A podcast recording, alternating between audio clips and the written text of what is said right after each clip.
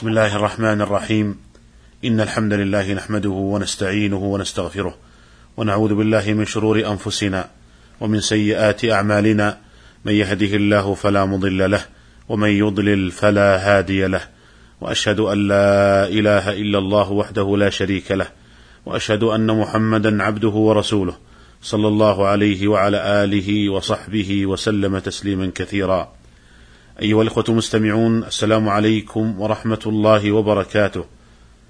لا يزال الحديث موصولا عن أحكام الجنائز، وأتحدث معكم في هذه الحلقة عما يسن فعله عند المحتضر، فأقول وبالله التوفيق: يسن أن يلقن المحتضر قول لا إله إلا الله، ويدل لذلك حديث أبي سعيد الخدري رضي الله عنه أن رسول الله صلى الله عليه وسلم قال: لقنوا موتاكم لا إله إلا الله. رواه مسلم. والمراد بقوله موتاكم في هذا الحديث أي من حضره الموت. والأمر بتلقين المحتضر لتذكيره بها. وفي التعبير بالتلقين أي أن هذا المحتضر كأنه يعلم ويلقن قول لا إله إلا الله كما يلقن التلميذ.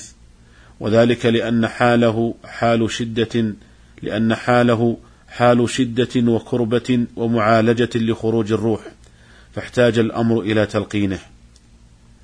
والحكمة من ذلك أن تكون كلمة التوحيد هي آخر كلامه في الدنيا. وقد قال عليه الصلاة والسلام من كان آخر كلامه لا إله إلا الله دخل الجنة. قال النووي رحمه الله والأمر بهذا التلقين أمر ندب.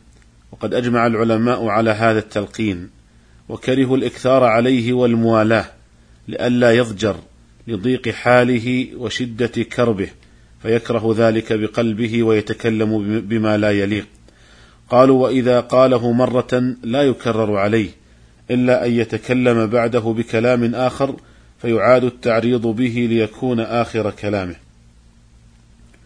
والتلقين كما يكون للمسلم فإنه يكون للكافر كذلك. وذلك بأن يعرض عليه الإسلام ويلقن قول لا إله إلا الله. ولما حضرت أبا طالب الوفاة أتاه النبي صلى الله عليه وسلم فقال يا عم كلمة أحاج لك بها عند الله. يا عم قل لا إله إلا الله. وفي صحيح البخاري عن أنس رضي الله عنه قال كان غلام يهودي يخدم النبي صلى الله عليه وسلم فمرض فأتاه النبي صلى الله عليه وسلم يعوده فقعد عند رأسه فقال له أسلم. فنظر إلى أبيه وهو عنده فقال فقال له أبوه أطع أبا القاسم صلى الله عليه وسلم فأسلم. فخرج النبي صلى الله عليه وسلم من عنده وهو يقول الحمد لله الذي أنقذه من النار. وجاء في رواية عند أحمد فلما مات قال صلوا على صاحبكم. واستحب بعض الفقهاء قراءة سورة ياسين على المحتضر واستدلوا بحديث معقل بن يسار رضي الله عنه أن رسول الله صلى الله عليه وسلم قال اقرأوا ياسين على موتاكم أي على المحتضر وليس المراد على الميت. فهي كقوله عليه الصلاة والسلام لقنوا موتاكم لا إله إلا الله أي المحتضر منهم. وهذا الحديث اقرأوا, على اقرأوا ياسين على موتاكم أخرجه أبو داود وابن ماجه وأحمد والحاكم. ولكنه حديث ضعيف لا يصح عن النبي صلى الله عليه وسلم. ولهذا قال الدار قطني رحمه الله هذا حديث ضعيف الإسناد ولا يصح في الباب حديث. وبناء على هذا فلا تشرع قراءة سورة ياسين على المحتضر لأن الحديث المروي في ذلك لا يثبت والأحكام الشرعية لا تبنى على الأحاديث الضعيفة. ومن باب أولى أنه لا تشرع قراءة سورة ياسين على الميت بعد موته بل إن ذلك معدود عند كثير من أهل العلم من البدع. وإنما الذي وقع فيه الخلاف قراءة سورة ياسين على المحتضر لا على الميت. والقول الصحيح أن ذلك غير مشروع لأن الحديث المروي في ذلك ضعيف. واستحب بعض الفقهاء كذلك أن يوجه المحتضر إلى القبلة لحديث البراء بن معرور أن النبي صلى الله عليه وسلم لما قدم المدينة سأل عنه فقالوا توفي وأوصى بثلثه لك يا رسول الله وأوصى أن يوجه إلى القبلة. وأوصى أن يوجه إلى القبلة لما احتضر فقال رسول الله صلى الله عليه وسلم أصاب الفطرة. وهذا الحديث أخرجه الحاكم وإسناده ضعيف كذلك. قال الحاكم ولا أعلم في توجيه المحتضر إلى القبلة غير هذا الحديث. وحيث إن هذا الحديث ضعيف فلا يثبت به هذا الحكم. ولهذا ذهب بعض العلماء إلى أن يكون المحتضر مستلق على قفاه. وهذا القول رواية عن الإمام أحمد. قال المرداوي في الإنصاف وعليها أكثر الأصحاب. وهذا قال المرداوي وهذا هو المعمول به لأنه ربما شق جعله على جنبه الأيمن. وهذا القول أيها الإخوة هو الأقرب في هذه المسألة والله أعلم أن يجعل المحتضر مستلق على قفاه ووجهه إلى السماء لأنه الأيسر ولأنه لم يثبت في توجيهه إلى القبلة حديث والله تعالى أعلم. والسنة لمن حضر محتضرا أن يدعو له بخير وكذا بعد موته مباشرة لأن الملائكة تؤمن على ما يقال حينئذ ودعاء تؤمن عليه الملائكة حري بالإجابة. ويدل لذلك ما جاء في صحيح مسلم عن أم سلمة رضي الله عنها قالت قال رسول الله صلى الله عليه وسلم إذا حضرتم المريض أو الميت فقولوا خيرا. فإن الملائكة يؤمنون على ما تقولون. قالت فلما مات أبو سلمة أتيت النبي صلى الله عليه وسلم فقلت يا رسول الله إن أبا سلمة قد مات. قال قولي اللهم اغفر لي وله وأعقبني منه عقبى حسنة. قالت فقلت فأعقبني الله من هو خير لي منه محمدا صلى الله عليه وسلم. قال النووي رحمه الله وفي هذا الحديث الندب إلى قول الخير حينئذ من الدعاء والاستغفار له وطلب اللطف به والتخفيف عنه ونحوه. قال وفيه حضور الملائكة حينئذ وتأمينهم. ويسن كذلك إغماض عيني الميت بعد موته مباشرة. ويدل لذلك ما جاء في صحيح مسلم. عن أم سلمة رضي الله عنها قالت دخل رسول الله صلى الله عليه وسلم على أبي سلمة. وقد شق بصره فأغمضه ثم قال إن الروح إذا قبض تبعه البصر.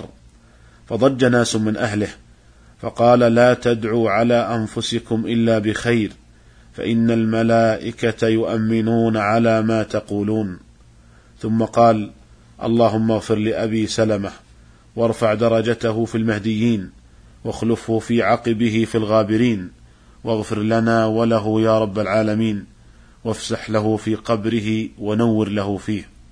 قال النووي رحمه الله وفي هذا الحديث دليل على استحباب إغماض عيني الميت وأجمع المسلمون على ذلك.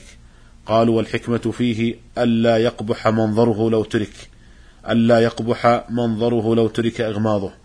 قال ومعنى قوله صلى الله عليه وسلم إن الروح إذا قبض تبعه البصر أي أنه إذا خرج الروح من الجسد يتبعه البصر ناظرا أين يذهب. وفي الروح لغتان التذكير والتأنيث وقد ورد في هذا الحديث بالتذكير. قال وقد دل هذا الحديث أيضا على استحباب الدعاء للميت عند موته ولأهله وذريته بأمور الآخرة والدنيا. ويسن تغطية الميت بعد موته بثوب يستر جميع بدنه. ويدل لذلك ما جاء في الصحيحين عن عائشة رضي الله عنها أن رسول الله صلى الله عليه وسلم حين توفي سجي ببرد حبرة وهو ثوب يماني من قطن أو كتان. واستحب الفقهاء شد لحييه بخيط أو لفافة ونحوها لئلا يقبح منظره. واستحب بعضهم أن يوضع على بطنه شيء ثقيل من الحديد ونحوه لئلا ينتفخ بطنه. ولكن الصحيح أن ذلك لا يستحب لأن البطن إذا انتفخ لم يمنعه ما وضع عليه وإنما ينبغي الإسراع بتجهيز الميت قبل أن ينتفخ بطنه. وهذا هو السنة ويدل لذلك ما جاء في الصحيحين عن أبي هريرة رضي الله عنه أن رسول الله صلى الله عليه وسلم قال أسرعوا بالجنازة فإن تك صالحة فخير تقدمونها إليه. وإن تك سوى ذلك فشر تضعونه عن رقابكم. أيها الإخوة المستمعون وننبه هنا إلى خطأ بعض الناس عندما يؤخرون دفن الميت من غير حاجة فإن هذا مخالف للسنة ثم هو جناية عن الميت. فالميت إذا كان من أهل الخير فإنه يود أن يدفن سريعا لأنه يبشر بالجنة عند موته وهو من حين أن يخرج به من بيته تقول نفسه قدموني قدموني. ويدل لذلك ما جاء في صحيح البخاري عن أبي سعيد الخدري رضي الله عنه أن النبي صلى الله عليه وسلم قال إذا وضعت الجنازة فاحتملها الرجال على أعناقهم فإن كانت صالحة قالت قدموني وإن كانت غير صالحة قالت لأهلها يا ويلها أين تذهبون بها؟ يسمع صوتها كل شيء إلا الإنسان ولو سمعها لصعق. أسأل الله تعالى أن يجعلنا ممن يبشر برحمة الله وجنته ورضوانه وأن يوفقنا لاتباع هدي نبيه صلى الله عليه وسلم وإلى الملتقى في الحلقة القادمة إن شاء الله تعالى. والسلام عليكم ورحمة الله وبركاته.